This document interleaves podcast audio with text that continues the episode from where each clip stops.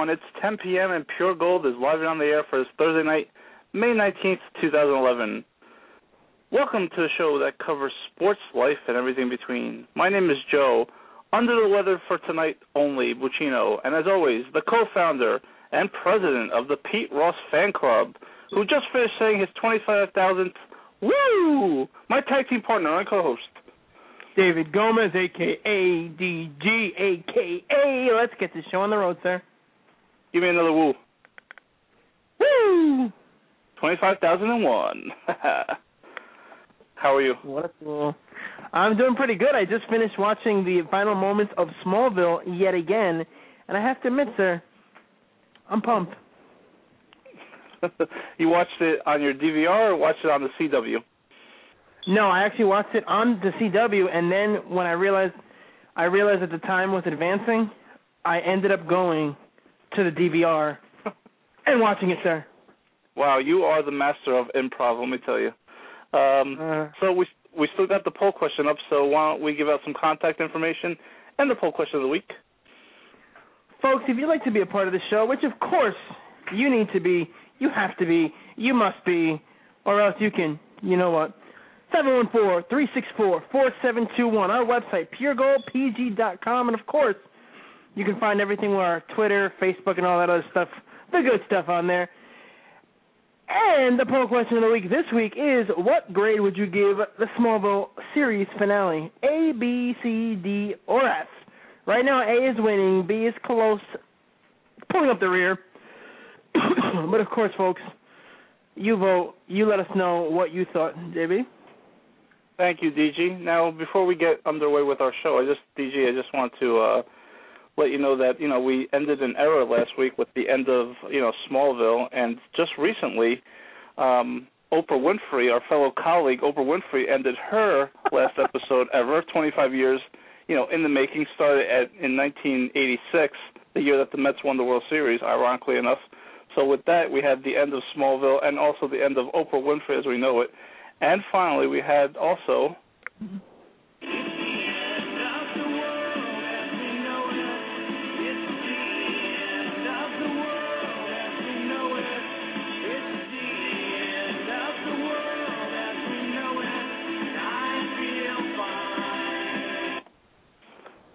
that was for our good friend, or actually not so good friend, Harold Camping, wherever you are and whatever you're doing right about now, counting down the hours for your self-proclaimed end of the world. That was a little knock on him, D G. That was good stuff. Good stuff. As always, you bring it. You sing it, and you bring it there. You said just a little low on my on my part, was it? Oh, the audio was a little bit low, but it's all right. I, I forgive you. You know Fitz, he's pretty much on his way out the door, and he never gets anything right. So aside from that, sir, definitely a good clip that you uh, you had him play there. All right, sir. So let me uh, ask you a question before we, uh, as we get into this uh, first topic. What, when you think of four and seven, what do you think of? Four and seven? Yeah. Um, I think of Tom Glavine, number forty-seven, the greatest Met left-handed pitcher of all time. Yeah. Is, is that what you really think of? Yeah, I, I don't. I, I'm clueless, sir. I've got Smallville on the brain, so I don't know anything about four and seven. What, what, what are you talking about here, sir? Well, heading into this weekend, folks, we have the four train beating the seven train. Oh. That makes sense. Yep, it's time for the Subway Series. And ironically enough, the four plus seven equals eleven, and we are in two thousand eleven. So maybe Harold Camping has a little bit to, uh, you know, he has a little bit of beef with us because I know that he thinks it's over, but, you know, with the Mets and Yankees playing this weekend, you know that the world is definitely not coming to an end.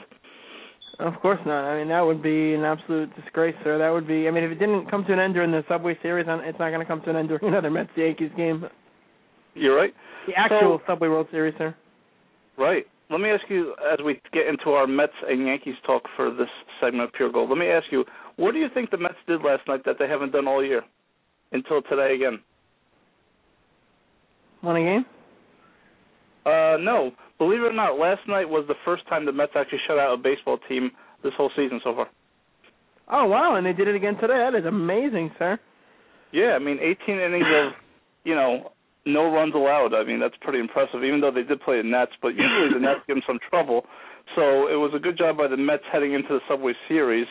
But, you know, I think before we even get into the Subway Series, D G, how about the fact okay. that this team, this you know, this team continues to be what I say jinxed? How about our good friend, our third baseman, now on the D L, David Wright? What did you think when you heard about it? Uh, I, I remember looking at uh, Facebook, as a matter of fact, that night, and Laurie Rubenson said something to the effect of, actually, I'm sorry, this is this is the week before, something to the effect of, Mike Davis goes on the D L, I believe the Mets are cursed. And then, look, now David Wright is also on the disabled list. It just, you know, it's it's par for the course with the New York Mets. They're, somebody's always on the D L. Somebody's always injured. Somebody's always letting us down. I mean, it, it's crazy when you look at the team, when you look at the Mets as a whole, and, you know, they're at five hundred. They're playing good baseball right now, going into the series on on, uh, on the weekend with the, with the Skanks. But the fact is that you're looking at the walking wounded. You know, you're looking at a team that everybody on the planet is injured. I mean, if it wasn't for Justin Turner, who, you know, how good is how good has that kid been? I mean, he's going to be the next Chico Walker. He's going to be the next Keith Miller. He's going to be the next Bill Pacoda, dare I say it, because the Mets fans are going to fall in love with him like they fell in love with Butch Husky and Jay Payton and every other slob who's ever put on a Met uniform who's not all that good. Now, I'm not saying Turner isn't going to be good, but, I mean, this guy kind of came out of nowhere, so I'm, I'm a little skeptical in terms of what he's going to bring to the table. But the fact is that the Mets have these no-name guys contributing to their wins, and it, it's refreshing. I don't want to get ahead of myself, Joe. I don't want to say, oh, the Mets are going to do anything. I don't even want to say that the Mets are going to, you know, have a winning record this year. But the fact is that we have to kind of take it in uh, bite-sized portions and say, you know what, the Mets are playing good. Let's enjoy that while it lasts, sir. Yep, I totally agree with you. It's it is refreshing to see that, you know, the Mets have to pretty much call up the entire farm system nowadays to, you know, put a product on the field, on the major league field, because of all the different injuries that they've had, which is, you know, ridiculous. And for some reason, I don't know why, and I we talked about it uh, not on the show, but I had thought that David Wright was going to go on the D L a couple weeks ago, and you're like, no, he's not going to go on the D L, or he's not on the D L. And then, like, I guess I jinxed it because now he actually is on the D L with what they're, they're calling like a stress fracture of the back. I mean, that to me, I don't know how if it sounds serious or not so serious, but either way, I mean, David Wright is not a guy that spends any time on the D L. For him to now to be on the D L, it's definitely a concern, and hopefully with this rest, and hopefully they don't rush him back, because there's no retor- there's no need to really rush David Wright back with a season that is, you know, not lost, but they're playing five hundred ball. And what's interesting is, like, D G, what do you think? Do you think it's that the Mets are actually playing decent ball, or the fact that, like, if I compare them to the Yankees that only have uh, one or two more wins in them, are the Yankees just playing that poorly so far? I actually, you know what, Joe, I, I think it's a, I think it's a combination of both. The Mets are playing decent ball. There's no, there's no way around it. They're winning games that they normally wouldn't win. I mean, they almost pulled out that game the other night against, uh, I think it was it the Phils? I forget, sir.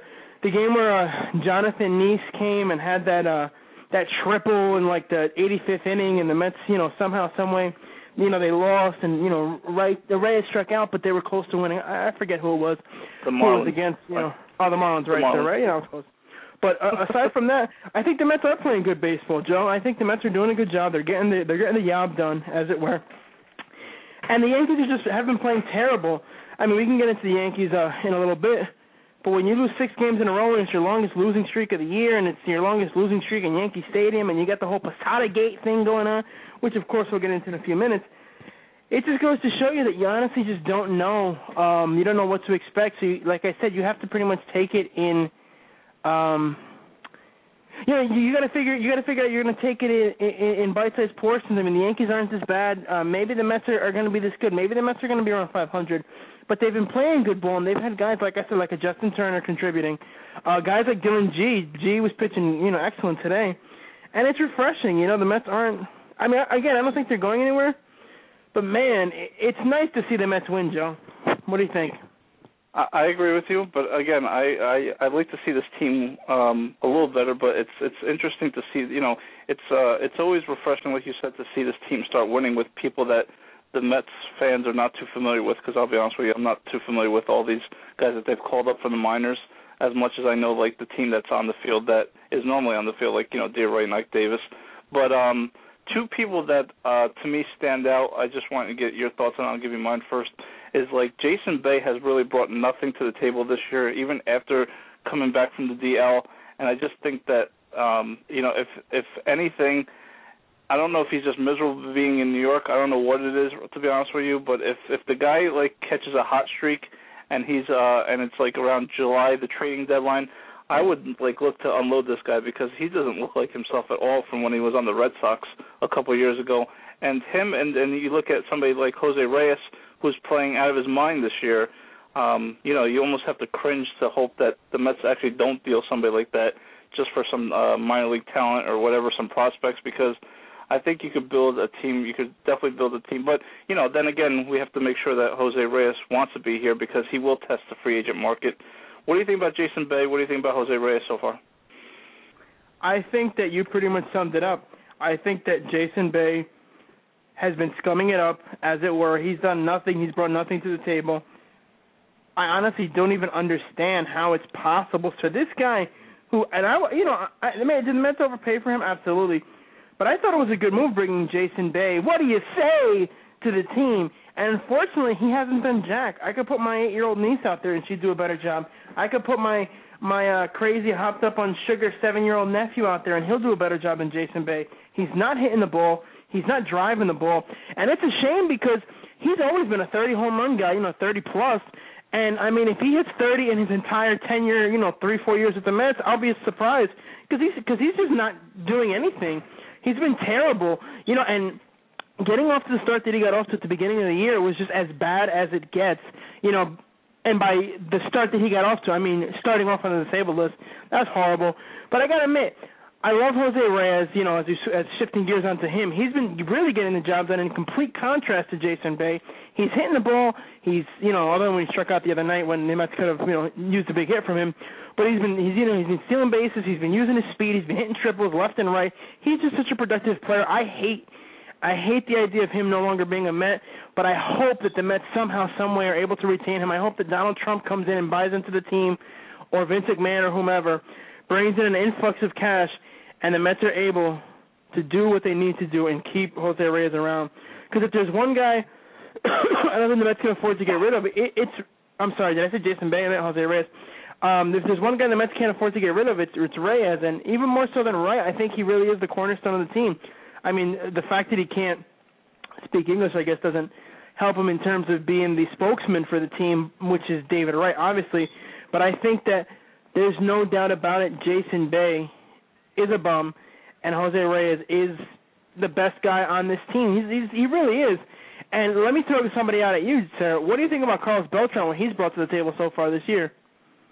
I, I, you might laugh at this, but I feel like, I mean, I've talked about this with uh, some other people off the show, and I've, you know, uh, Carlos Beltran is in a contract year, and it seems like whenever he's up for a new contract, it seems like he's one of those players that plays much better when he's, you know, it's time to actually perform for himself. So I feel like he's had a great season so far, and um, he's looking to, you know, get another contract before his career's over. He's looking for probably another three to four year deal in the range of like maybe between twelve and thirteen million dollars a year. If you know, and I think that he'd probably be best suited now as a D H in the American League. So um, I'm looking to hopefully deal him to an American League team that needs a D H, D G. I can understand that, but the truth of the matter is, and let me ask you this, it's always been a bit confusing to me why guys play so well in their walk year. I mean, does it, does it mean that they're motivated to play well and they're not motivated other years when they don't do well? It confuses me because how could you sit there and turn it on, you know, turn it off? I don't understand. I honestly don't understand how it's possible that a guy, and I was thinking about this the other day, how a guy like Beltran can be so good when he wants to be, but, you know, not so good at other times. It, it, it's not even about being consistent. It's about these guys are in their walk years. They play like animals. Why don't they play like that, uh, you know, other times? Why don't they prove that they can, you know, get the job done? I mean, it looks like that's what Jason Bay did, but again, looking at his body of work, he's always been a good player. Streaky, yes, but always been able to hit his thirty homers with the Mets. Like I said, if he hits thirty all four years, he'll be lucky, sir. I see what you're saying about Carlos Beltran, but I also know that this is the Carlos Beltran that is always looking out for himself for some reason, but because think about it. Uh, he never once trusted the Mets medical staff to tell him what he needed to be done. He went out and got the knee operation on his knee um, without, you know, basically any uh, consultation from the Mets medical staff. He decided to be his own doctor. He went to his own doctors. He didn't care what the Mets thought. He was going to do what he thought was best for himself. Yeah, but Joe, look at the Mets' track record. Look at all the guys who were injured. Remember the Ryan Church fiasco. Would you trust the Mets doctors if you were Carlos Beltran? I know I wouldn't. There's no way I would. Yeah, I, I hear you on that. Uh, but it just seems like he's one of those players, again, like I said, that likes to perform on a walk year for, for the money. I don't, you know, I don't know what to tell you. I feel like that's what Carlos Beltran's about. And I think, sadly, his his legacy for me might be the fact that he didn't swing at a ball down the plate in two thousand six against the Cardinals. Well, there's no doubt that that is definitely going to be his legacy, and that's unfortunately what people are going to remember him by, sir. There's no way, shape, or, you know, if, ands, or buts about that. We actually have a caller on hold that I'd like to get to now. I know that this caller may may want to talk about something other than the Mets, but let's see. Uh, we have Angel from Woodland Park joining us. Angel, how are you doing, sir? What's going on? How you feel? Doing good, hey, doing good. Angel. How about you? I'm I'm I'm, uh, I'm listening to what you guys are saying, and, and right now the Mets are playing the Yankees, and you know I uh, I would like to I would like to hear what you guys have to say about that. Well, we think that the Mets are going to – well, they're not actually playing the Yankees right now. I just want to clarify no, that they're they going to play them this weekend. They're tomorrow, aren't they? yeah, yeah, yeah, I just want to make sure that the fans don't get confused. You know, they, they hear Angel talking about the Mets playing the Yankees. They turn on, and they see the Yankees are winning like ten to nothing against the Orioles. But uh, oh. honestly, oh, they, honestly, I think I that the Mets are going to sweep. That's what I hope. Do you honestly think the Mets are going to sweep? I hope so. I mean, you know, they, they're bound to get at least, you know, get get some runs together. I mean, they're not going to continue winning one to nothing, three to nothing. I mean, not against the Yankees. Yankees are very powerful. I mean, they got a they got a lineup that, uh, you know, they're very superior to the Mets. You know, the the Mets really uh, did themselves a favor by canceling one of the games this week when there was actually no rain, I believe, on Tuesday night. Yeah, they canceled I... it. You know, they set up the rotation pretty good to, to go against the Yankees. C C Sabathia is pitching tonight, so they don't have to worry about him. And, they, you know, the Yankees pitching, let's just face it, after C C Sabathia, you can pretty much beat him. So um, I kind of am with Angel there, D G, and I'm going to be at the game Saturday night um, and hopefully get a win that night. I, I could see them taking two out of three, actually, this weekend. I hope they take the whole three of them, tell you the truth. oh. Well, of all course, right, Dickie, I mean, he's bound to have a fantastic game. Maybe, maybe he could do it against the Yankees. Yeah, that would be excellent. I mean, he, he was great last year. This year hasn't been so consistent. But Pelfrey's actually pitching well. I know he's a bit of a basket case, but he has been pitching excellent, and hopefully he'll be able to get the job done again uh, against the Yankees. But realistically, though, Angel, I think that two out of three is what you're looking for. If you can continue to win series after series, that's how you win ball games, and that, uh, obviously, but that's how you keep your, your head above water. The Mets are playing five hundred right now. So is there anybody on this team that uh, – you know, anything you like about them, dislike, uh, you know, g- give us your thoughts real quick. Well, uh, the Mets, I, I have seen them since the beginning, since nineteen sixty-two, and, you know, they've been quite awkward. But, I mean, sooner or later, I mean, they, the team that they had back in two thousand six, that, that was that was, that was a fantastic team. I think they won one hundred and something games, didn't they? one hundred and, uh, no, that uh, year they, they, they, ran away, they ran away with the East. They ran away. ninety-seven games they won that year. ninety-seven? I thought it was more than yeah. that. You said two thousand six? two thousand six, yeah. But yeah, they, they won they ninety-seven. They were tied. They, they were tied with the Yankees that year with the most wins. Okay. Well, I'm just hoping that they could do something to the Yankees because you know the Yankees, they've been getting away with murder for a long time. And, you know, I, I was looking at that game today, and actually uh, Murphy, he was off first base, and they called him out. They called uh, what's that guy's name? Uh, Jason Worth. Yeah, Worth. He was he was safe. They called him out. He was safe. Actually, he was safe. You know, that umpire is from Nutley, New Jersey. His name is Phil Cuzzy, and he is the worst umpire in Major League Baseball. You're kidding me. Well, I think he did a fantastic job. I think he did. Oh, I'm sure. You know, I, I think, you know, I hope they would have, uh, Washington would have had uh, first and third, you know, one out. So I think yeah. they, they might have taken the game. Ain't, but anyway, listen, I, I was thinking about Tiki Barber. I somehow, some way came to my mind. I mean, do you think anybody's going to pick him up? Joe? Tiki Barber. I, I think that the uh, the New England Patriots need a running back up there, so you might see him in a Patriot uniform uh, come the lockout. When the lockout's over, I'm guaranteeing that he ends up uh, as a New England Patriot. You think so? Yep. I mean, he has deteriorated. I mean, I, I don't think he's going to be the same Tiki Barber that he was a few years ago. No. Yeah, I don't think so either. I think age plays a big factor on that. Well, I totally Angel, one more question before you go. Uh, switching gears well, back to the Mets, because I, I know yes. Joe wanted oh. to ask you this. Do you think that uh, Jose Reyes is going to be a Met come uh, the end of the year? I don't think so. I think he's going to be walking, to tell you the truth. I think well, he's uh, – this is his last year, right? Yeah. Well, no, well, it's his last year, and the Mets are thinking of trading him because of the fact that they have no money. I think they should get rid of uh, a Wright, too. I think yeah, what would you trade him for, a bag of balls? Well, maybe. maybe. Maybe. Right now, they were right. He's uh, he's not the same. I mean, Beltran, well, you guys were talking about Beltran, and I totally agree with you. I mean, he's uh, he's he, ha- he has declined quite a bit, you know. Yeah, well, you know, hopefully he'll, hopefully he'll uh, continue to play well, and maybe the Mets will trade him for, uh, you know, a slice of pizza and some new bats or something. But, Angel, we uh, we definitely appreciate you calling in. Uh, we appreciate you taking the time out. And hopefully we'll be able to hear from you again soon when the Mets, you know, sweep the Yankees this, this weekend and win the World Series this year. I will de- I will definitely call you Tuesday if that, if that happens. But anyway, listen, you take care of yourself. Uh, stay warm, you know, be uh, – I hope you feel better, and uh, you and your and your colleague, you guys take care of yourself. You're doing a good job. Thank you, sir. Thank Have you. a good night. That was the one and only Angel from Woodland Park joining us. Huge fan of Mike Francesa, folks. Um, Joe, any uh, any thoughts on uh, the, the classic called by Angel? No, I mean, he's always keeping it professional, and that's what I love about Angel. He is the true professional professional. Professional. Of course. He, he, he is definitely a, the consummate professional. But aside from that, sir, I thought he made some good points. Uh, the Tiki Barber thing, or, or, or Tiki, I believe, uh, Tiki Barber thing aside, you know, I know we talked about this uh, a while back, and, uh, you know, Tiki is, uh, you know, former Giant, obviously, a former Giant great. But you know what? Who cares about that right now?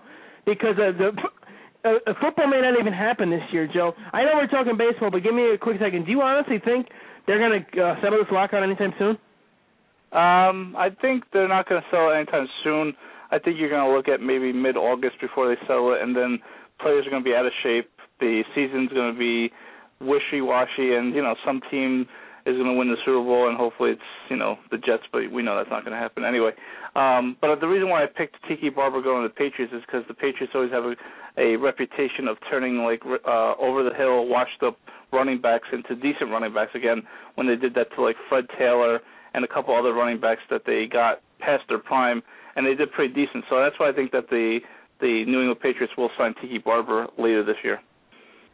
Well, we'll see. I, I love how you gave it the guarantee. You got to lock that up, because uh, when he doesn't sign with the Patriots, I'm going to laugh in your face, sir. But going back to the uh, New York Metropolitans, two out of three this weekend, sir, I would be happy with that. I'd be thrilled with it. You know, as a matter of fact, uh, like I told Angel, what it comes down to at the end of the game, at the end of the day, is you got to win two out of three. You got to win series. I mean, you don't have to sweep. You don't even have to go on huge winning streaks. Consistency, just like controversy creates cash, consistency creates capitalism, which creates championships, sir. Yeah, I mean, that's that's great logic right there. I mean, I totally agree with you. And I am definitely going with, uh, you know, a Yankee fan, unfortunately, but he has the ticket um, to go Saturday night. Well, and hope, I, I believe Mike Pelfrey's pitching, so should be a decent yeah. game, if anything. You got to do what you got to do, but you know what? Pelfrey's actually been pitching pretty well, so I'm glad to see him, uh, you know, getting off the schneid, as it were. And, uh, again, you know, like I said before, the Mets have some talent on this team. We just hope that Wright comes back. We hope that Ike Davis comes back. I mean, Ike is my favorite Met, bar none, uh, aside from Reyes. And hopefully, you know, the Turner will continue to hit, and, you know, he'll do a good job, because, he, he you know, offensively, he's been a huge catalyst for this team. You know what I love about the Mets, Joe? Let me just mention this, and I know you're going to agree with me on this. Don't you just love and absolutely – aren't you just ecstatic about the fact that this regime is so much different than the last regime? Why? Because if somebody stinks, in a, if they give them a week, they give them two weeks, but you're gone. You know, the Mets aren't going to sit there and keep you around for a year, keep you around for three months if you suck. Who is gone, you know, Chinlun Hu, whatever his name is, Enos is gone. You don't get the job done. You know, this this friend, this franchise, this new ownership, uh, ownership, I wish, this new regime with uh, Collins and, of course, Alderson, you're out. What do you think, sir? Yeah, I mean, uh, you, if if anything, you could take that as a positive for the Mets uh, compared to last year when you had Ober, Omar Minaya and Jerry Manuel running the show on the field and, you know, running personnel uh, decisions. You know, you just didn't know what you were going to get, and you I thought it was, you know, obviously something that they need to fix this year, and they did a great job with the people that they picked. I mean, I don't know these people as much as I know, like, Omar Minaya, obviously, but over the next couple of years, I'm sure that Mets fans are going to get used to this general manager much more than, and they're going to like him much more because, just like my name is just business, this guy's all about being just business. You don't perform, get the hell out. That's it. You know, and, and the truth of the matter is that that, of course, brings us to, it, it brings us to the, uh, the classic quote, sir. Christ, if I was the commissioner, I'd be out there on Monday, he'd be out. Gone. Gone. And that is exactly how I feel. I agree with Mister Russo on that point, sir. But, uh, you know, it, it, it's good to see. I mean, I'm looking at the stats here for, for Turner. I mean, the, the guy's got thirteen R B I and fifty F S and only eighteen games played, batting three thirty-three. I know it's early, but, man, he he's really hitting well. You know, he's got five doubles. You know, he's got a home run under his belt. I, I like uh, I like Turner, you know. He's a, he's a young guy. He's only about uh, you know twenty-seven years old. So, you know, the Mets uh, the Mets maybe, you know, he's in the prime of his career. Maybe he'll do something. I mean, he, he hasn't played too much. He played with the uh, he played with the Orioles a couple of years ago, and last year he played a little bit, you know, with the the Mets and the Orioles again. So he doesn't have a lot of major league experience, but hey, you know, maybe he'll be good, sir. Um, yeah, we'll have to wait and see. And like D G said before, the Mets season, I mean, the best way you could take it as a Met fan is to take it in pieces. Uh, weeks at a time, maybe a month at a time, but, you know, we're riding the roller coaster, and now we're on the upswing because, you know, as bad as that they played before, they're playing actually much better as of late. So hopefully they could go into Yankees game two, two out of three. The only thing I want to mention on the Yankees, because, you know, we are definitely Yankee haters, which everyone should be, but, you know, not everyone's perfect. Um, the only thing I want to mention about the Yankees is that they have been struggling. They did lose six in a row recently. And this whole story, I mean, it's good to give us your take, and I'll give you my take, D G, on this whole Jorge Posada decides, Joe Girardi decides that Jorge Posada batting one sixty-two, I'm going to drop him down ninth in the lineup. And then Posada, before the game starts, goes, I don't want to play, basically. Gives three different excuses uh, as to why he's not going to be playing. D G, I mean, the bottom line to me is that what Jorge Posada is unforgivable. If this is any other player, especially like a rookie or a first-year player, a second-year player, he'd be off the team. He'd be cut for quitting on the team. He decided that he was above the team. He didn't want to play because he's going to bat ninth. He thought that was punishment. And for him to give three different excuses to the media, I thought was just a slap in the face to the Yankees. And the, what's even worse is that Derek Jeter didn't even care about it. If you heard his comments after the fact, he even said that it was no big deal, but you know what? It is a big deal when you do this kind of stuff, especially on the Yankees, sir. I agree, and, you know, the truth is, like like you said, if he was any other guy, obviously than Jeter, any newer guy, he's gone. You know, we just played the clip, but he would have got the hell out. They would have they would have fired him. They would have, you know, sent him off to the dogs. And, you know, the truth is it's like Posada quitting his team. Let's be honest, sir. There's no way their fans are butts about it. You know, he quit on his team. He didn't show up. His wife was, I think, tweeting about it, which is the first place that I heard it. How do you take yourself out of the game? You're batting ninth, but you know what? If the manager puts you to bat ninth, if the manager puts you to get the water, you need to do it. You need to be a team player. What does that say to the rest of the team, sir? And I know that the, I know that the Yankees were getting on uh, uh, Jeter a bit, and it seems to have maybe it's moved over, over now with the last three-game winning streak, but the fact of the matter is that you have your, your two of your top stars and classic, you know, guys winning five championships with the team, growing up in the, with the Yankees, being pitted against Girardi, the manager, and, of course, uh, the Cash, the, uh, the general manager. I mean, what do you think about that? What do you think about the unrest? I know as, as Met fans and Yankee haters, we love it, but being objective about this, I mean, is this gonna is this gonna affect the Yankees come the rest of the year? Because these are your leaders of your team not standing up for what's right. What does that say for the rest of the guys? What what kind of example are they going to get from Jorge Posada? Yeah, you're right, and I think he actually played tonight, so I don't know how he actually did. The Yankees are up eleven nothing, but um, if, I, if I'm a player, like a first- or second-year player, and I see this happens, I just, you know, I think that there's no, um, it's it's really uh, unfair, um, you know, ball club, an unfair locker room where, you know, the, the, for the fact that this guy won five world championships and now he's being treated like a king and he gets to decide if he wants to play or not is just unbelievable. I mean, the manager has the final say on our lineup before the game, and he decides where to bat you. If you decide that you don't want to bat ninth, well, then you take it up with him, but you're still going to bat ninth that game. And if you don't want to play the next game, that's fine. We'll make sure that you're not in the lineup. But he embarrassed Joe Girardi more than anything. And these two guys were actually, uh, you know, they were actually teammates. Uh, that no, they were teammates, but I've heard, you know, my sources, as it were, I've heard that Posada doesn't like Girardi for whatever reason. He just can't stand the guy. And, you know, it's, it sucks when you have that terrible relationship with your manager. I mean, like, at the end of the day, as long as you continue to win, I guess it doesn't matter. But, man, that, that that's definitely not a good look for the Yankees to have one of your veteran guys, um, d- you know, doing that and acting that way. And obviously there's no excuse for what he did. Maybe his uh, his strongest supporters may, may still be in favor of him. But I, I don't think you can be, to be quite honest. I think this is un- unexcusable. If, uh, Fitz, who's a Yankee fan, was telling me the other day, I mean, he didn't think it was a big deal. But, of course, I had to set him straight. I laid the smackdown on him because, you know, you, you know this from T-Boy. You know this from Little League. When the manager tells you something, he's the boss. You do what he says, like it or not. Like you said, you take it up with him later. Jim Riggleman was on the fan yesterday, and he was talking about how, you know, if you're gonna if you're gonna yell, scream, do whatever, but do it in the privacy of the office. Don't do it on the field. Don't do it where the T V cameras can pick everything up. But don't do it in a way where the news media is gonna hear anything. And unfortunately, that's what happened here. And you know, it reminds me when when Willie Randolph was making uh, you know, that's a lot of meat Subway commercials. Instead of running this team the way they should, he was pretty much uh, you know, making making. horrible commercials, and, you know, there, there was an arrest. There was the inmates running the asylum. You don't get that impression now with uh, Terry Collins, and it's unfortunate for the Yankees uh, in terms of, you know, what they're trying to do this year and the talent that they have in this team, that they can't get one of the guys who you would expect to just be on the ball and ready to rock and roll, you know, doing what he needs to do, and, and, and Posada's not doing it. And, again, you know, you had the whole thing with Jeter basically defending him and not saying it was a big deal. I mean, yeah, that's his buddy, but come on, Derek, you you, you got to show some guts on that one, sir. You you do, and, you know, I'm trying to look at this unbiasedly because, you know, as much as I hate the Yankees, what, you know, what the Yankees did for Jorge Posada, if you think about it this way, D J, in the offseason, they gave this guy a four-year extension at thirteen million dollars a year, knowing that his last two or maybe even three years, and they're starting to realize that it's actually the last four years, his entire contract is to just a, you know, an award for him, you know, doing what he did earlier in his career when he won five championships.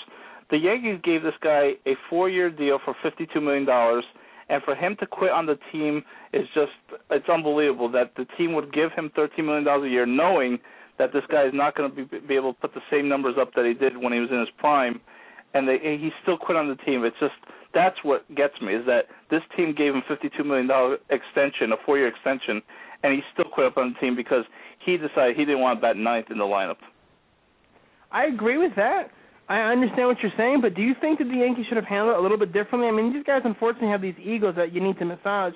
You think it was right for them to just abruptly say, you know what, Georgie, Georgie, just one, you are not the catcher anymore. Go D H. Out of nowhere, out of left field, no practice, no nothing. It wasn't even like they were, you know, slowly bringing him in. It's just, all right, you're not a catcher anymore. You think they should have handled it that way? I know Jeff Nelson was on, uh, was on with Steve Summers tonight, and he was talking about it, and I was listening to it, of course.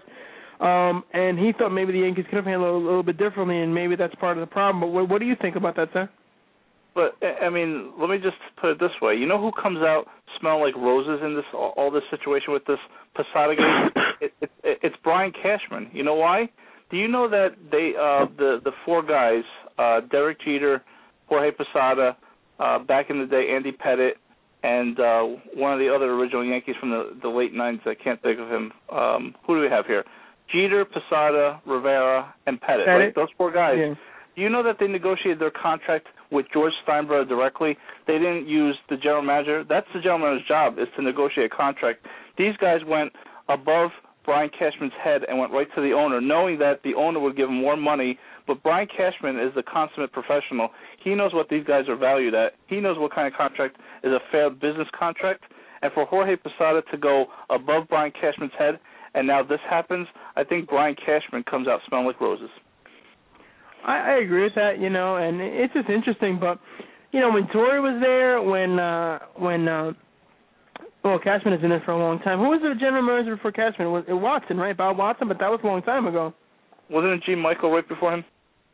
No, Gene Michael was was the manager, uh, the general manager long before that. He wasn't the general okay. manager recently. I think he was the general manager in the eighties. But you know, uh, when Torrey was there, you didn't seem to have these problems. But maybe it's the fact that Girardi's so young and he recently was a player, and some of the guys may not respect him. But you know, I guess at the end of the day, all that matters is that if they win, if they continue to win and get the job done.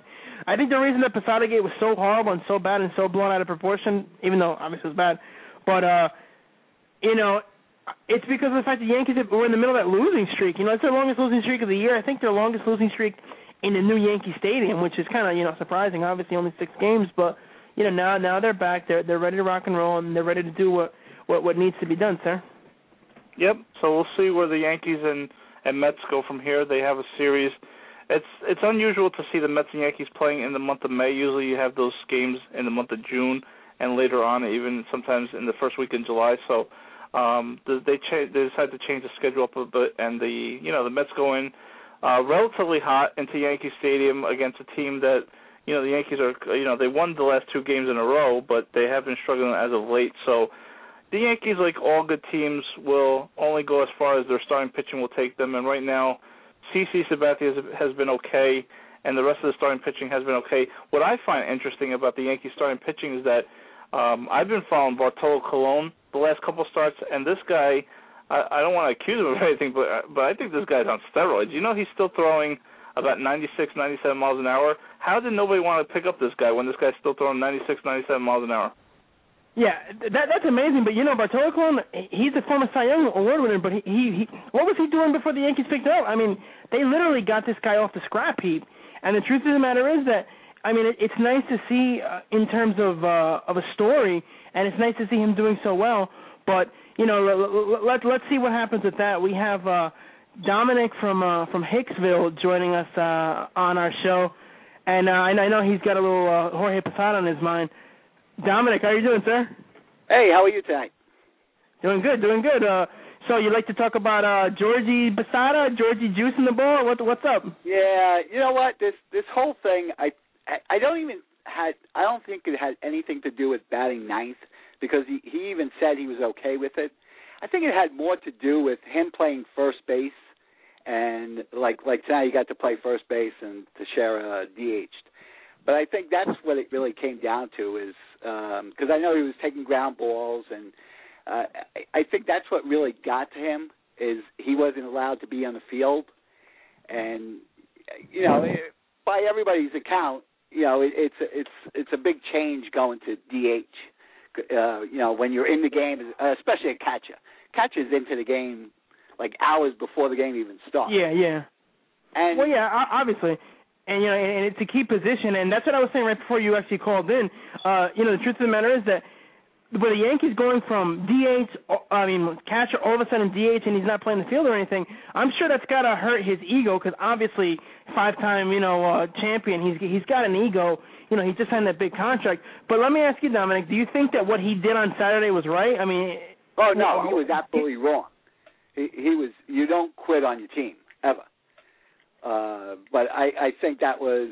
Um, who was it? I uh, forgot who was on today. Uh, On, I think it was F A N, but he uh, I forgot who who it was, but he said, you know, if it happened once, oh, I'm sorry, Smoltz. Uh, he, he said, if it happens once, you know, the guy's been playing for fifteen years. He's been a soldier. He's, you know, he's shut his mouth and stuff. And if it happens yeah, yeah. once, everybody's fine with it. Everybody in the clubhouse is fine with it. Every player's fine with it. You know, when it starts happening three or four times, then, you know, then it starts, you know, becoming a problem. But I think yeah. everybody forgave him in, in the clubhouse, and but what he did was totally wrong. Uh, I, you know, you know what? It, it's it's funny that, like, I bet you his agent talked him into doing that, because just like anybody, you know, if you get mad at somebody and you know you tell your friend, and then your friend starts egging you on, like, oh, that's yeah. wrong, that you know, you know, you start getting worked up. But you know, I really believe, you know, that. That's what happened. It, it has to do with the first base. It has to do with, I think, Cashman. Um, you know, Cashman played it great. He he got involved in it, and then he just disappeared. So yeah. it, it, You know, his hands are clean, but he got on national T V when it really didn't need to be. And right. and I and I think just before that, when all, all this exploded, I don't know if it happened before or after, but I I could put money on it that Jorge Posada went up to Cashman and said, you know, either release me or trade me. And Cashman said, yeah, no. I heard about that. Yeah. And, and you know, I was saying that from the from the start. As soon as I heard he he met with Cashman, you know, around six thirty, and and that probably got him crazy too. And and and here's the big thing that people don't really realize. He's looking. Posada's looking across the the, the field and seeing Veritek, and he's hitting one sixty, no home runs, and he's still catching, and that's got to kill him.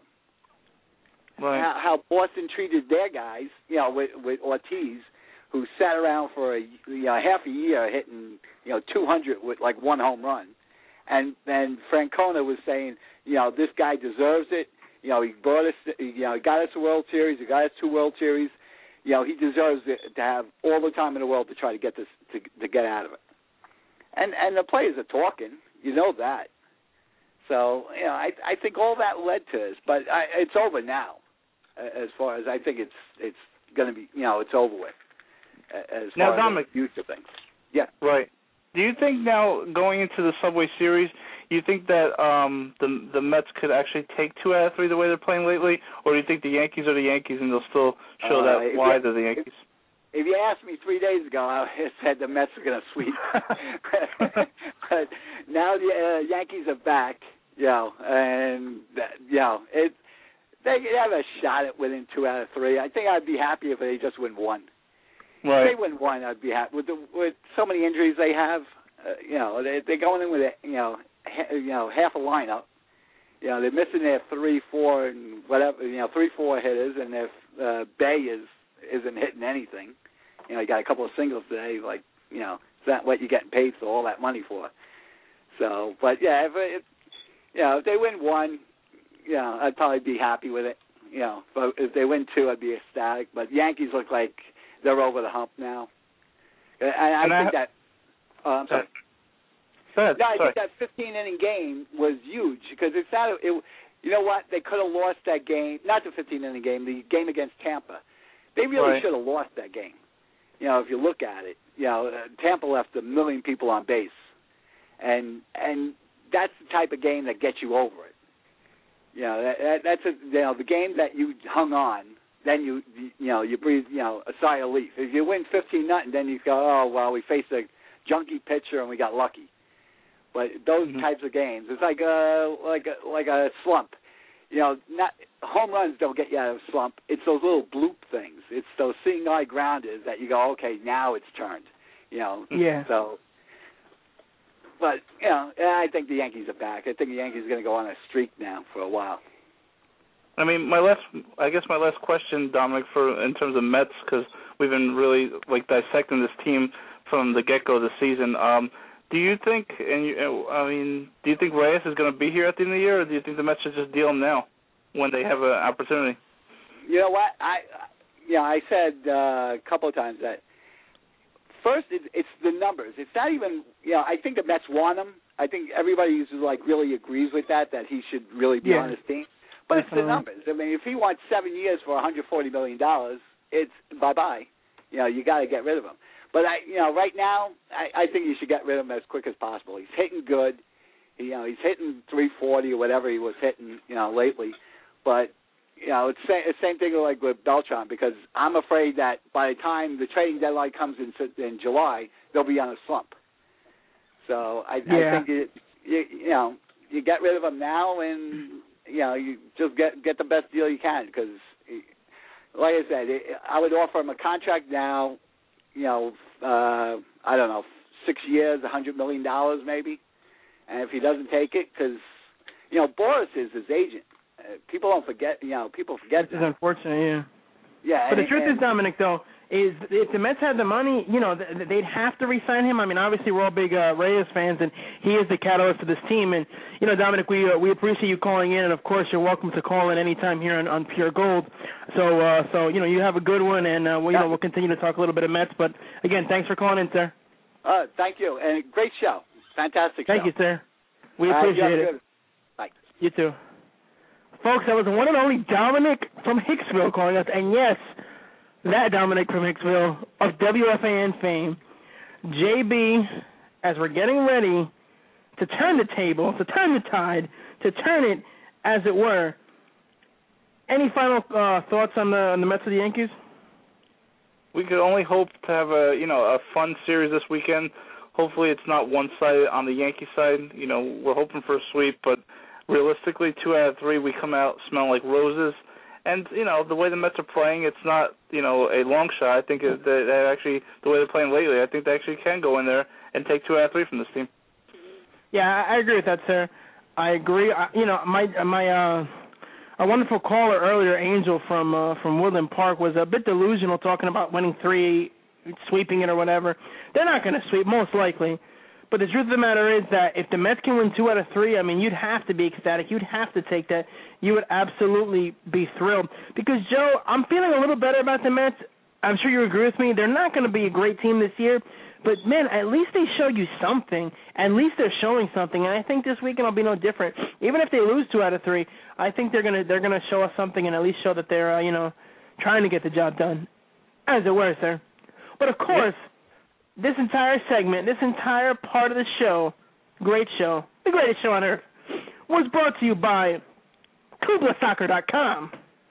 Kubla Soccer dot com. If you're into soccer, which unfortunately I'm not, but many people around the world, it is the most popular sport in the world. And, of course, one of my nephews is the next Pele, the next uh, Diego Maradona, the next uh, Kaká. No, not that kind of Kaká. But, of course, it's the most popular sport in the world. Still can't figure out why. I know, Joe, you get into it when it comes to the World Cup and stuff with Italy and, and, and doing a, a good job, as it were. But if you like soccer, come to Kubla Soccer for the best in soccer shirts. We have soccer T-shirts for futbolistas worldwide. Check us out at Kubla Soccer dot com. And, of course, as I said earlier, for those of you out there, those of you who are really into soccer, which is millions and billions and billions of people are, check them out. Great website, great quality printing done by one of our other clients. But I won't get into that, sir.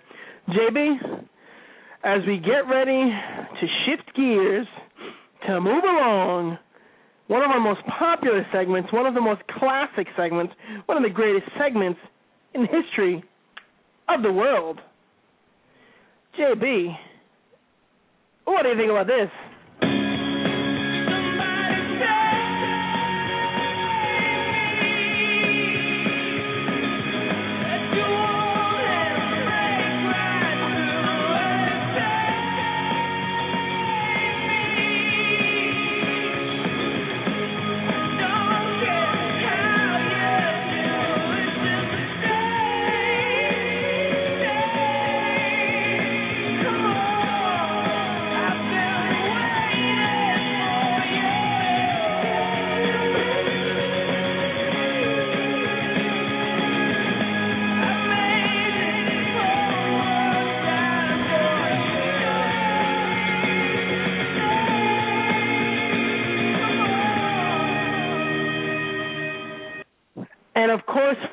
If you thought last week, last Thursday, last Tuesday, whatever day it was, I'm so lost, it's Smallville in the brain.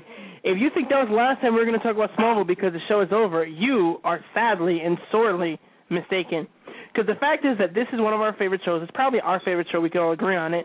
Um, you, myself, and Hansel, of course. But you know what? We talked about the finale ad nauseum, as it were. Our entire show Tuesday was dedicated to it. I, as I stated at the beginning of the episode, This episode, I just was watching the greatness of the finale again. I was watching the part with Lois and Clark, and, you know, they, they do their whole thing. Joe, you and I were talking about it right before the show went on the air in our little pre-show production meeting. But, man, you were right about one thing, Joe. Watching it again and really seeing it clearly, it goes to show you how perfectly, how spot on, how accurate that ending was. And it really saved the finale because some of the rest of it, and I, I still go back to the whole um, – thing with Lex and, you know, watching Tess again wipe his memory. I thought that was so terrible and such a horrible idea. But if you notice, Joe, I'm not sure if you caught this the fifteen times you watched it. You know when Lois goes to um to the real Jimmy, how many great Caesar's ghosts is that? Do you remember when she said that? I do, sir. Right by the window of Perry White. I don't know if you heard, if you're paying attention to what Perry said, but one thing Perry said that was interesting, he said, you know, nobody is going to strong-arm this paper, not Lex Luthor, nobody. So maybe the evil Lex had come back at that point. It gives me hope because that little glimpse, or, or, you know, that little glimmer of hearing Michael McKean or, or Perry White talk about it really got me thinking, man, you know, maybe maybe there is something to it. Maybe Lex did kind of get his memory back, as you and I had discussed off the air. Yeah, I mean, it's all possible. But, uh, again, I'm glad that you were able to watch it for a second time because I think you, you pick up on a lot more things when you watch it a second and third time. And like you said, um, some of the things made no sense, like erasing his memory. But if he did get it back and is evil again, that's fine. But uh, I looked at it as a whole, and for them, the last like the last five minutes, that last whole scene was delivered so perfectly, and it was such the perfect way to end the show. That's why I thought it was just such a great series finale, the best series finale I had ever seen. I agree with, with that. You know, the truth is when you look at season finales and series finales, I mean, Smallville was always great at season finales, but most shows have horrible season finales, or series finales. I keep mixing the two up. Remember Seinfeld? Remember how horrible that finale was, sir? That was horrendous. I mean, for them to get arrested for, you know, basically not helping a, uh, a fellow, um, you know, fellow neighbor. I forget that what that law was in Massachusetts. But I, I thought they, you know, I did think they wanted to introduce every character again, but the plot line, you know, I mean, the build-up for that finale was so huge. I think that might have been the biggest finale build-up that I've ever seen for a show to see what, you know, what Seinfeld's, how he's going to end the show, and they delivered absolutely nothing. I thought that was probably the worst series finale, and I loved the, the show Seinfeld up until that finale, sir. You think it had anything to do with uh, Larry David no longer being a part of the of the crew? Because I don't know if you noticed, but that last season, the intro was different than every other season. Uh, it was different, and it, I mean, it could it could very well be that there was no Larry David at the end, that they did that kind of series finale, but it did no justice. I mean, when when we think about Seinfeld and we talk about the finale, I mean, I think that that finale is probably the worst, like I said, in terms of like series finales. So you would compare this and the complete opposite end of the spectrum, saying that it is the best you've ever seen? Uh, that would be Smallville, of course. I would, but then again, Smallville, I mean, we knew what we wanted and we got what we wanted, and we've pre- it was pretty much predictable. With Seinfeld, he could have ended the show in, you know, eight hundred different ways, and we would have never thought about it. The way he would end it like this way was just horrible. But, you know, the fact that Smallville, we knew that he had to become Superman, it was almost predictable. And even the fact, it, despite the fact that it was predictable, it still delivered spot on. I mean, I, I love the ending. Hans, and thank you for joining us, yeah. Of course. We're we're oh, finally. Wait, uh, yes, wait I just want to introduce. This is the co-founder and uh, vice president of the Pete Ross Fan Club, Hans. How are you, sir? I'm doing pretty good. How are you? Okay. Good. We, we're doing good. We're doing good. We were just discussing how. Um, how the show, I, I just saw the, the finale again, I, well, the very end of it. I saw the scene with Lex and Tess, which I was telling uh, which I was telling J B, I hated it again. But there's one part, and I'm not sure if you caught it, when uh, Lois is outside of Perry's office, Perry says, no one is going to strong-arm uh, this paper, you know, not even Lex Luthor. So that makes me think that maybe the evil Lex is back, like we were discussing the other day. But we were just kind of comparing this show, this finale, to the Seinfeld finale in terms of how terrible that was. That's I know you were a fan of that show also, but I think Smallville really hit all the right notes at the very end. That last scene, which I saw again, was absolutely pure gold, sir. I actually missed that part. I, I don't know why I didn't catch on to it, but I actually did. You have to hear part. It clearly. I you have to, to listen to it again. again. Yeah, when you yeah, watch it, go I'll, back I'll, and listen. Listen specifically when Lois is outside of the office, when she goes, how many great Caesar's ghosts has it been? You hear Perry say that, and then right before that, of course, you see the scene where the, the Luthor part of LexCorp or Luthor Corp is down, and then, of course, you have the X coming across to make it LexCorp. But uh, just go back to that scene, and, and, and I'm telling you, it, it's classic, sir. But, uh, you know, again, and any any other thoughts on, on that part of the finale, the very end, you know how... It, when I heard it, when I saw it again, it just I got goosebumps. And my wife makes fun of me, but I got goosebumps. It was spot on where it needed to be, and it hit all the right notes. The the only part that I really got any type of goosebumps was the scene with Lex and Clark and the speech that, like, if if you listen to that speech, it just, it defines their whole relationship.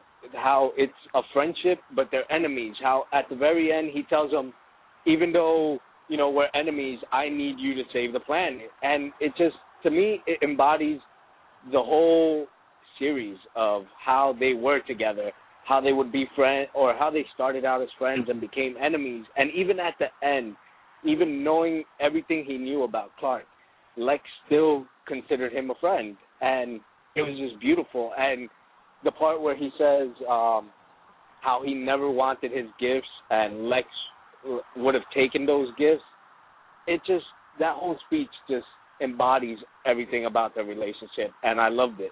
That's the only part I got goose, goosebumps on. Yeah. And Jimmy? Yeah, you didn't you, you didn't get any goosebumps? At, you really didn't get any goosebumps at the very end, though? I mean, that well, the last when, when two or three minutes? Off, the, when he, uh, Superman or Clark uh, flew out of the fortress, the only I got goosebumps because it reminded me of the first Superman movie with Christopher Reeves. When he leaves the Fortress of Solitude, he leaves the same way. If you ever, uh, I don't know if you remember, but he goes into the Fortress of Solitude wearing his, um, like a blue shirt and uh, uh, a red jacket, and then he comes out wearing the Superman suit, and it just reminded me so much of that movie. And like the the whole flying scene, the the scenes with the father, they were all awesome. And but I just really love the, the speech between uh, Lex and Clark. Now, Hans, what what did you think about the fact that I believe Tom Welling didn't want to be in the uniform at all on T V, and all the all the all the Superman scenes were all computer graphics. Uh, you know, nothing with the real person Tom Welling in the uniform. What you did you like the fact that Tom Welling had that much respect for the uniform that he didn't want to put it on and be on T V with it, and it was all computer graphics? It, it's a double-edged sword. I mean, yeah, I, I like that he he chose not to do it, but at the same time, we all wanted to see him in it.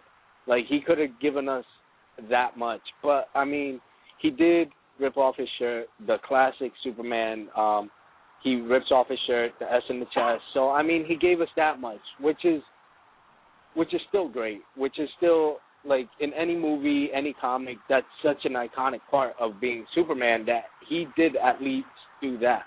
So him not flying around in the suit is fine. Like, I, I really don't mind it.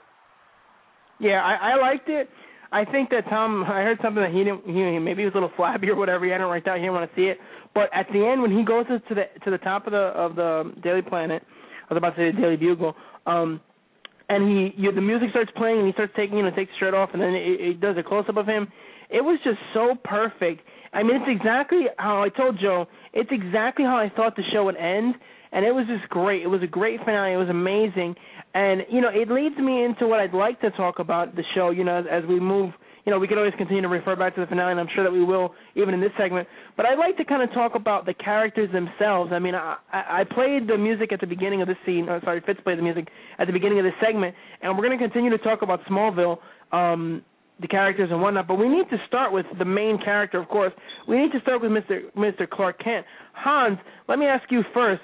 Give me your overall take, you know, briefly if you could, what you thought of the, the evolution of Clark from the very first episode all the way up until the S came on the chest and he dropped it like it was hot.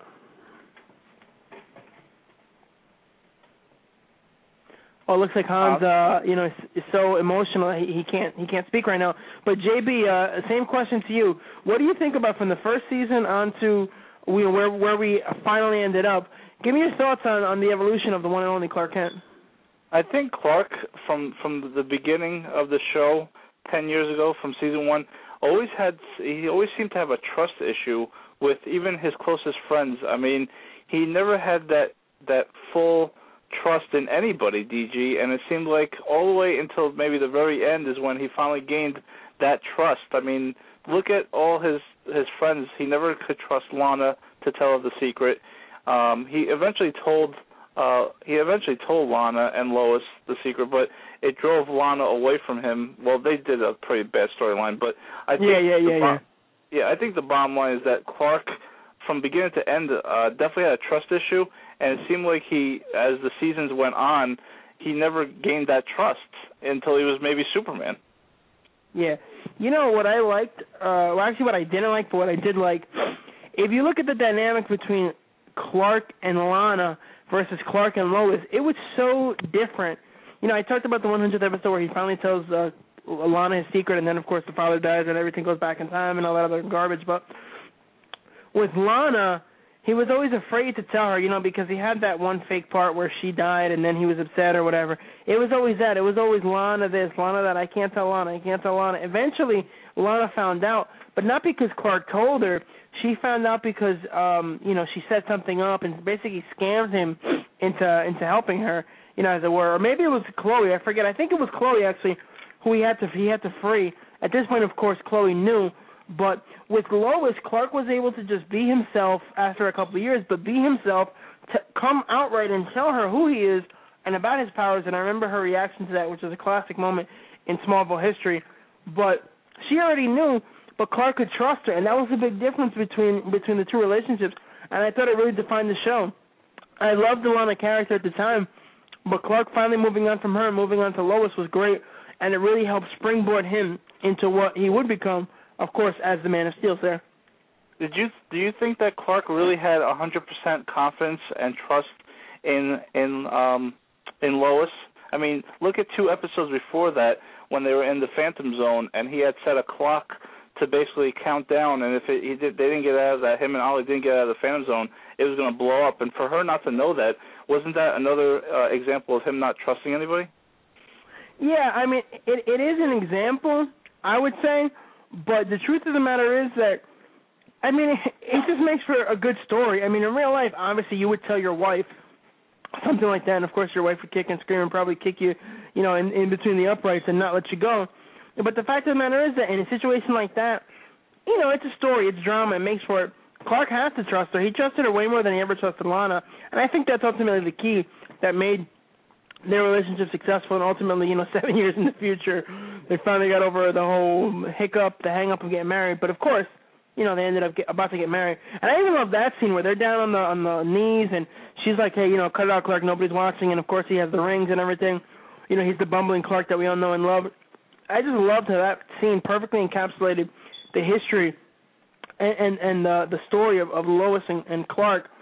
And to me, sir, I don't know if you agree with this, but to me, they are the definitive Lois and Clark. I mean, heck, they played the roles for six years together, and, of course, Clark ten years as, uh, you know, Tom Welling playing Clark for ten years. What do you think about that? I thought that the, you're right. I thought they casted it perfectly with uh, Tom Welling, and I forget Lois's name in real life. You'll Erica Durance. Yep, that's her. But I also thought that um, I guess I have um, I guess I shouldn't be comparing Lois um, to the Lois of the movies, because that Lois, she was definitely had a chip on her shoulder, but she didn't she wasn't as brave and as brash as she was on the series. Like Smallville made it seem like she was her own independent woman. Uh, the Lois Lane in the movies was somewhat of an independent one, where she knew that she wanted to get the story and she would do anything to get the story, but it seemed like they, they didn't make her exactly like the movies, sir. No, they didn't, but, you know, she had the same type of uh, wit that Margot Kidder had, that same type of, you know, ability to to kick tail and do what she had to do, and, you know, and, and enough's enough. Uh, she, she got the job done, and, of course, at the beginning, though, she was kind of, you know, she was a bit standoffish with Clark. I mean, she saw the dude naked, which was kind of awkward, of course. But she was a bit standoffish with him at the beginning, and she kind of grew up into it. But growing up as a reporter over the years, it was good to see. Um, it was good to see that, you know, she was able to move forward. And I really think she defined Lois Lane. She defined Erica Durance. Really made the role hers. She didn't try to be Margot Kidder. She tried to be Erica Durance, which was which was great. Yeah, I mean, if we look at, you know, basically the whole cast. I mean, Michael Rosenbaum was the perfect Lex uh, when you compare him to any other Lexes uh, in any other series, Superman or Smallville related. And, um, you know, again, your favorite character, favorite actor on the show, uh, Jonathan Schneider, was just the perfect father for Clark on the show. I mean, he was always there to guide him, always provided that advice that Clark always needed, and was definitely that, you know, that person to lean on. And I thought that his uh, role and that actor, John Schneider, was the perfect role as the father. Yeah. Well, I mean, Jonathan Schneider, forget about it. He was a man. Um, mm.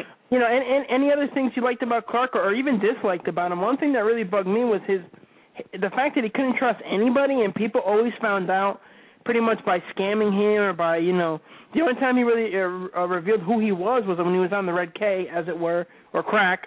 And uh, other than that, he was always so standoffish. I mean, it's what ruined his relationship with Lex, which, of course, it, it had to happen.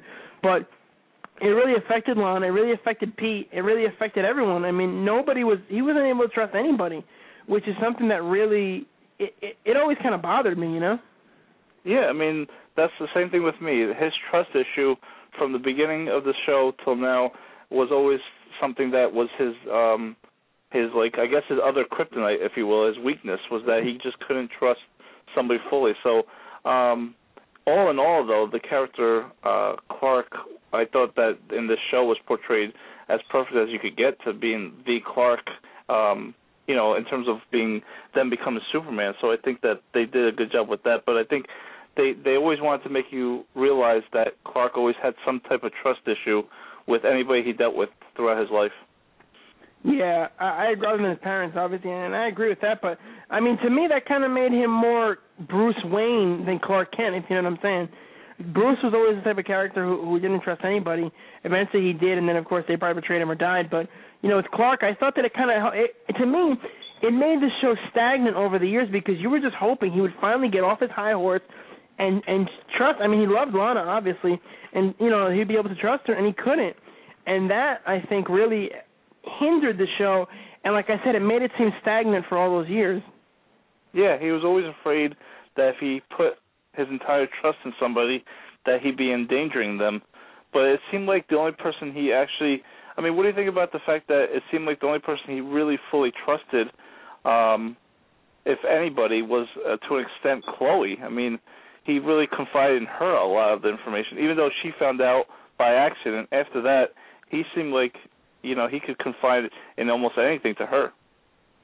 Yeah, I think that the way that they set it up was more to, like like Hansel said on a, on Tuesday's show, she basically became his Pete Ross, which right. is not the way that it should have been, but, you know, it kind of is what it is.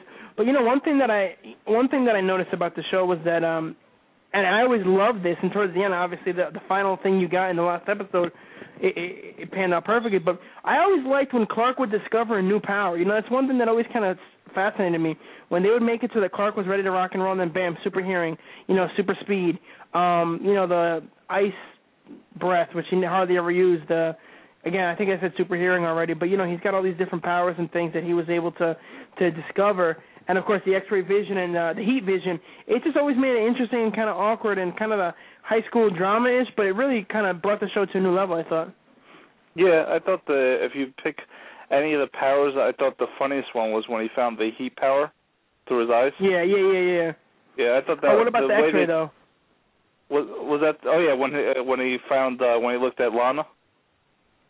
Yeah, we looked at. I think he looked at all the girls in the locker room. Yeah, they, they, at least they, they put some humor to it because, you know, if if he found his powers in all serious ways, I thought that that, that would have taken away from Clark, the, you know, the character, the actor. Um, but for them to find some humor in some of the powers that he found, I thought that was a good twist too. Yeah, I did too. He didn't really use um, you know, his powers too often, which I never kind of understood. But, you know, right? It, it kind of it kind of is what it is, sir. But, you know, as, as far as the show goes, it just they really nailed Clark spot on, other than the fact that he wasn't, excuse me, he wasn't the uh, bumbling, stumbling, fumbling guy up until the very, very end when they tried to kind of fix that, right, that ship. I thought they really nailed Clark perfectly, and this, to me, is the definitive Clark Kent. It's the definitive version. You know, Tom Welling will be Clark Kent. Christopher Reeve, who unfortunately passed away, was great at his role, but, I mean, Tom did it so well for so long, and I just don't see anybody comparing to him. I mean, definitely not Dean Cain, and, you know, nobody else. But, I mean, Tom Welling is, I don't know what he's going to do for the rest of his life, but he's always going to be known as uh, Mister Clark Kent. And he pulled off the role the role so well, but, I mean, at this point in his life, he's obviously wants to move on and, and not stay stuck doing the same thing, you know? Yeah, I hear that.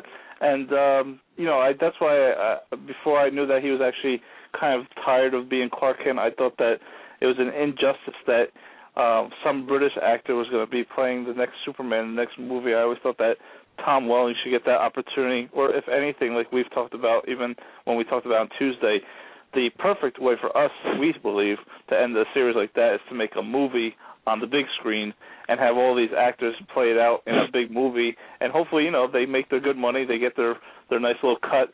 But um, for Tom Welling, um, you know, if he if he wanted to be Superman and he didn't get that chance, then I feel bad for him. But I now I realize that after watching some interviews on the net, he really needs a break from being, you know, Clark Kent.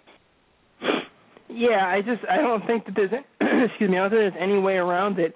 Doing the, the character for ten years, he's always going to be. He could be fifty-eight years old, and he's always going to be known as Clark Kent. I mean, like look at John Schneider. He was known as uh, was it Bo from Dukes of Hazzard, and now look, he's able to kind of transition much later in life to be John Kent.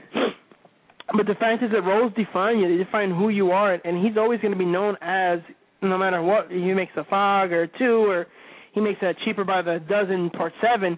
He's always going to be Clark Kent, and I'm sure he's ready to move on, you know. And and in, in the words of uh,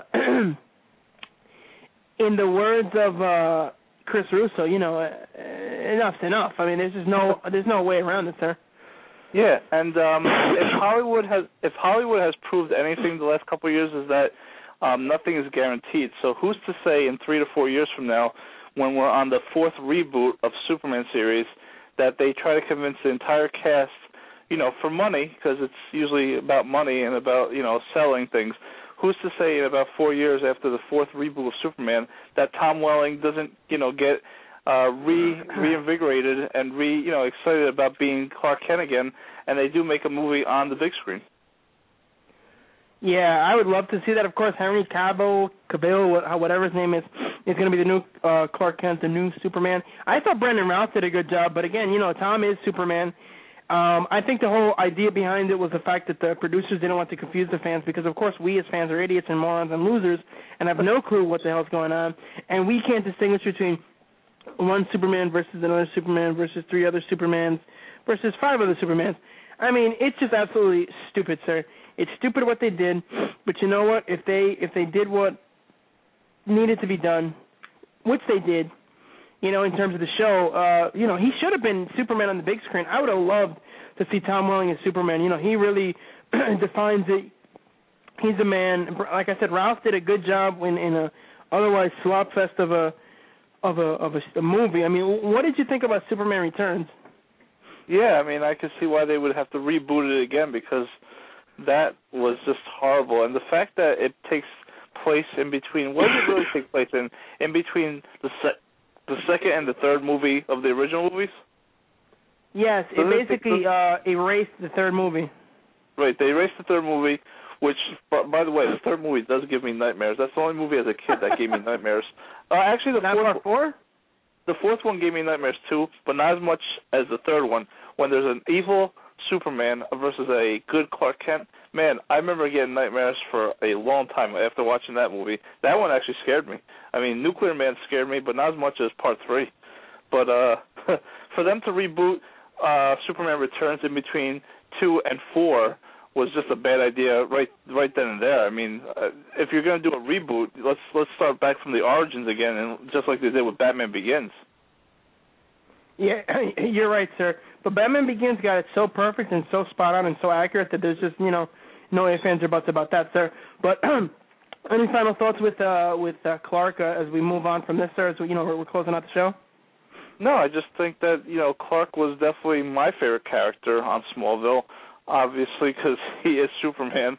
Um, I know you your favorite might have been Pete for... No, no. Uh, no, no, no, no. It was Clark, Clark, uh, and then of course Jonathan were my were my favorite characters. Sir, Pete was just you know number three, right. number four but, after like, uh, Lois.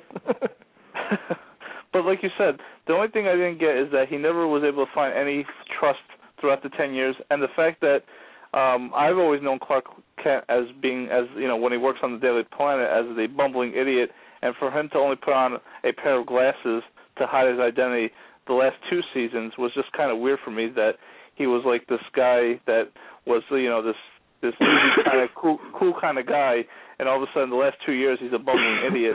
But then they flash forward seven years later, and then, you know, it's believable that he can be that bumbling idiot. So I just didn't understand why they didn't do that from the get-go.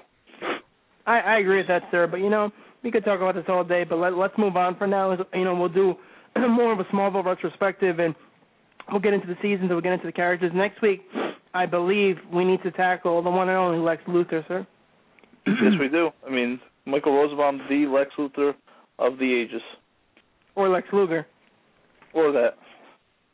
Sir, I'd like to get into a nugget, an important nugget, I think. One of my patented D G McNuggets, if you get where I'm going.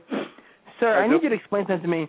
How in the world, J B, Joe Bacchino, Just Business, is it possible that Don Gorski from Fondue Lac, Wisconsin, just ate his twenty-five thousandth Big Mac? I, I was about to say twenty-fifth thousandth, but of course that would be wrong. Joe, twenty-five thousand Big Macs. How the hell do you eat that many Big Macs? If you put hundreds of people lined them up in a row, nobody combined wouldn't have eaten that many Big Macs. Joe, I mean, all right, maybe maybe this guy like likes Big Macs, obviously, and of course with me it's a little bit different. I like turtles. But the fact of the matter is, Big Macs, I love the Big Mac. The Big Mac is a great sandwich. I mean, I wish I had a Big Mac right now. My wife wouldn't let me because I'm on a diet. But aside from that, the doctors gave him a clean bill of health, which of course baffles me. But, sir, how sick is this? He's only got nine days, thirty-nine years to the date he had his twenty-five thousandth Big Mac. He's only got eight days in his life since then, in the last thirty-nine years without a Big Mac. Joe, the first day, May seventeenth, nineteen seventy-two, he ate nine flipping Big Macs. Nine.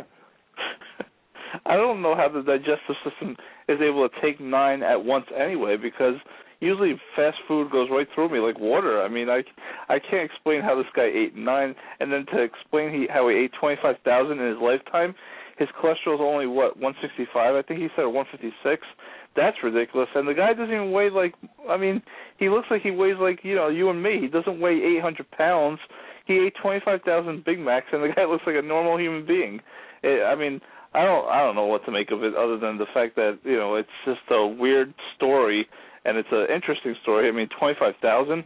I don't think I've eaten twenty-five thousand of anything in my life. If anything, I tried to think of something that I might have eaten twenty-five thousand of, and um, I'm a big sucker for the Chewy Chips Ahoy, and I've probably eaten twenty-five thousand of those. But you know, it I think if you combine. I think if you combine, like, individual French fries, maybe I've eaten, like, a thousand of those. But aside right. from that, I mean, that that's sick. That is absolutely sick. You know, I was watching a show the other day with my wife. I forget what it's called. It was on, I don't know, some one of those Lifetime channels or something. And it's about a woman who weighed one thousand pounds and somebody weighed six hundred pounds. And this guy weighs, like, one hundred and something pounds. He, I mean, he looks like he's stuck in the seventies. But, Joe, nine Big Macs in one day. He usually goes two a day, but I'm absolutely, I'm just amazed by it. I mean, I, like I said, I love Big Macs. I think they're great, but for the rest of my life, if I eat ten, it'll be a lot. You know, if I've eaten one hundred in my life, I've probably eaten more like fifty. You know, I don't even eat fast food at, at all anymore, but, I mean, come on, Joe. twenty How do you eat twenty-five thousand of anything? I mean, my wife was saying, she was a nurse, she was saying his body, Biden's probably got used to it, but there's, there should be no way. I mean, maybe he's from Krypton, sir. You think is that possible? is, is he Jor-El? It's possible. I mean, the guy does live in the seventies, though. I saw the way he had those sideburns and the clothes he was wearing. My question to you is, D G, how do you keep track that he was about to eat his twenty-five thousandth? Though I don't, I don't understand that. Well, I, well, he's um, I guess he's a, a compulsive addiction. What do you call that? Um. Man, there's a, there's a word for it, but I can't remember what it is. Uh, it's like O C D, you know, obsessive compulsive disorder. He kept all of his receipts, and he even kept different boxes of the Big Macs that he ate over the years, sir. That is, you know, that's a great nugget, literally a great nugget, because the guy ate a Big Mac for twenty-five thousand dollars, but just to think about the fact that only nine days he went. I'd like to know what nine days they were, actually, because if he's as old as he is, which makes sense, Um, he would have ate, he would have eaten some Big Macs on holidays, and I can't see myself eating a Big Mac on Christmas. I can't see myself eating a Big Mac on Thanksgiving. This guy is just weird. I mean, who's to say he's well, not going to finish with, you know, thirty thousand? Joe, well, I'll probably be dead by then. But I mean, whoever would have gotten twenty-five thousand. I actually read that um, the last holiday that he went without a Big Mac was Thanksgiving of two thousand. So it's been eleven years since he skipped a, a holiday, and that's sick. I, I mean, I love turkey. you know, I, I can't imagine. Oh, uh, is that all? Is that all? I cannot imagine going to Thanksgiving and eating a Big Mac. I mean, you know, actually, as a matter of fact, maybe I could because, and this is this is a sad story, but when my grandmother died five years ago, she actually died right before Thanksgiving. So that year, we didn't have a regular Thanksgiving dinner. You know, we we were eating Subway. We were, you know, we were at the, the funeral home the entire day. So we were eating fast food. We were eating garbage. But, I mean, maybe that's the one exception to the rule where I could have imagined myself eating a Big Mac. But aside from that, I cannot imagine eating as a meal on Thanksgiving or Christmas or Easter or even uh, Hanukkah or, you know, Rosh Hashanah or any other major holiday. I just can't imagine it. You know, and this guy, I mean, I, I love I love Five Guys, sir. Could you imagine eating twenty-five thousand Five Guys burgers? No, you, you'd definitely be dead after probably the first thirty. Yeah, I think I, I think you would be. You know, and speaking of which, I'm going to have a Five Guys on my birthday because even though I'm on a diet, my wife has allowed me to go crazy on my birthday. So, of course, I'll be going to Uno's for lunch. No, I'm sorry. I'll be going to Five Guys for lunch, Uno's for dinner with pizza, maybe have two pies. I'm not sure. I'm going to live it up, sir. June eleventh, twenty eleven, that's going to be my judgment day because that is going to be the greatest day in the history of my life. Oh, all right. Well, let's do it up, June eleventh. Of course, you know, you, and of course I'll be celebrating our fiftieth episode, which we're almost on the verge on, and uh, moving forward. That'll, that'll actually be the day after we make six months on this show, sir. And, you know, I was thinking on a little bit of a side note, you know me with my side notes, uh, my wife and I found out that she was pregnant on February tenth, two months to the date after our other child, Pure Gold, was born. So basically, um, my, this show is about a month older than my uh, unborn child. So uh, I thought that was kind of an interesting note. I mean, considering it happened on the day out, we found that on the day up, sir. Yeah, I mean, uh, what, what what can you say to that? I mean, Pure Gold is always going to be Pure Gold is always going to be a month older than your child, is what you're basically saying. Basically, so when he's like fifteen and, you know, uh, he'll be a co-host of Pure Gold because, of course, you'll be gone by then. Um, oh, you'll be off doing who knows what with uh, with who knows who. But, um, I don't know, I, I just thought it was interesting, sir. But, sir, uh, you have any nuggets, of, you know, before we close out this uh, great show? Well, I did an intro with, you know, mentioning that Oprah Winfrey um, did just finished up her final show uh, yesterday, filming it. Uh, in where the Chicago Bulls play at the Pavilion. So I thought it was interesting that she, uh, I mean, think about this longevity for a, a talk show to go twenty-five years, and Oprah Winfrey has been pretty much uh, the talk show of all talk shows. And for her to finally give it up, I think we should pay some homage to her because she is a fellow colleague of ours. Wish her the best of luck, and uh, it's amazing that, you know, that a show like that could last twenty-five years. And here's hoping that Pure Gold lasts about twenty-five years. Well, I don't. I, by that point, how many Big Macs do you think we will, we will have eaten, sir? uh, five thousand. I don't know. You know, it's interesting. On another side note, the town, you know, Oprah Winfrey. I mean, who cares about Oprah? The town that this guy is from is actually a town that my wife and I were looking into because my brother lives in Wisconsin. Um, even though he tells me never to say that on the air, but of course I like to irk him a little bit. Uh, he lives in Wisconsin, and you know, right now he's currently staying right next to Fond du Lac, which is interesting. So uh, you know, uh, I, I make fun of my uh, my wife's my wife's my niece's mother all the time. You know, Wisconsin and all the stuff to eat over there, and the the famous days, and of course now we have Don Gorski from Wisconsin. But you know, you're right, sir. Oprah's had a great career. She's had a great run. I mean, she needs a stunner, a super kick, uh, some sweet chin music. But aside from that, I mean, if we can do twenty-five years, that'd be great. We'd be like the next uh, Regis and uh, and uh, whomever, Kelly, Kathy, whatever. Regis has done that show for about twenty-five years. So at that point, sir, I would be fifty-five, and you would be what, like fifty-eight, fifty-nine? Something like that, yep. And you'd be an old, washed-up sea hag. But, sir, let me ask you a question. You know, we were waiting for Hans. I don't know what happened to him. I guess he must have, uh, you know, gotten stuck on the L train, the four train, the seven train, who knows what. But I'd like to get into real quickly, if I could, sir. I'd like to get into Thor. You know, I, was, I saw Thor last week, and Thor is a great movie. But as a matter of fact, you know what? I'm going to save Thor because I really want Hans' take on this. I actually have a soundbite that I want Fitz to play, but I got to wait till Hans is on with us next week. I saw the, the movie last night, sir, The Beaver, you, uh, with Mel Gibson. Have you heard of it? I have not heard of it. What's that about?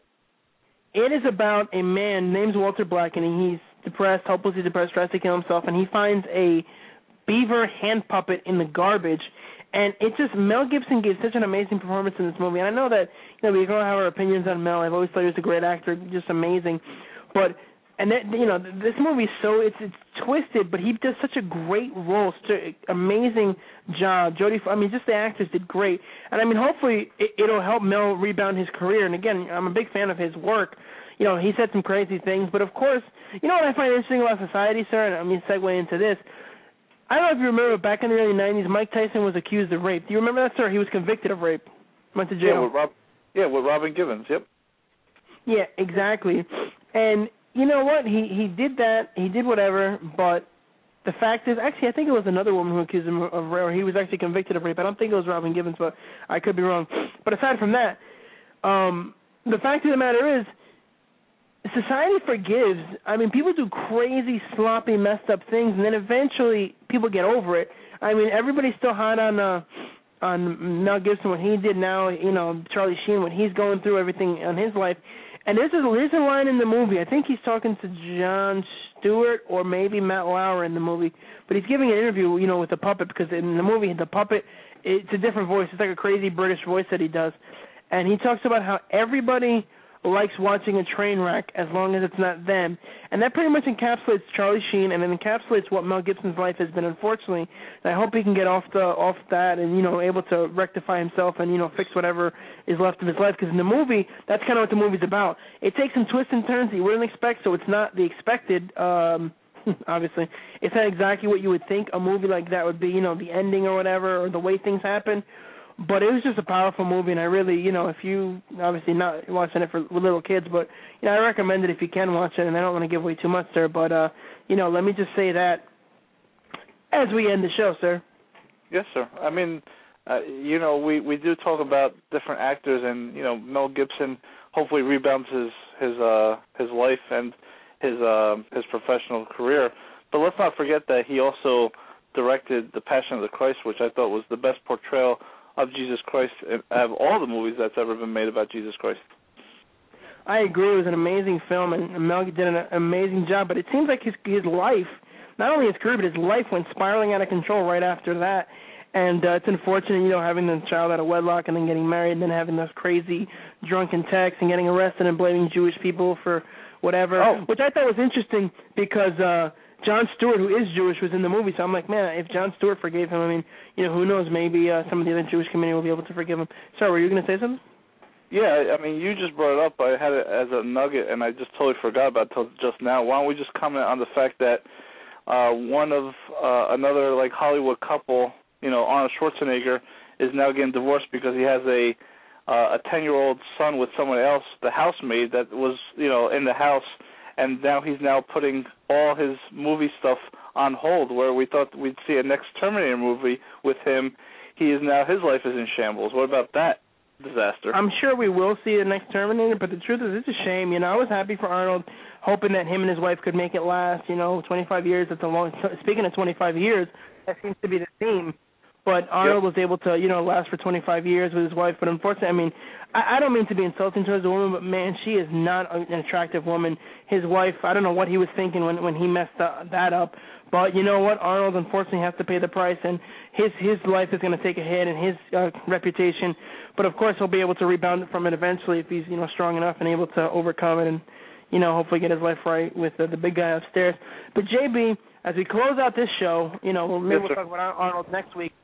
But we'd like to thank everybody who joined us today. We'd like to thank Angel from Woodland Park, Dominic from Hicksville. I'd like to thank Fitz, our producer, Kelly, our board op, and, of course, the rest of you loyal listeners out there. And, of course, Tom Welling for a great performance in the Smallville finale. Yes. Once again, folks, the one and only.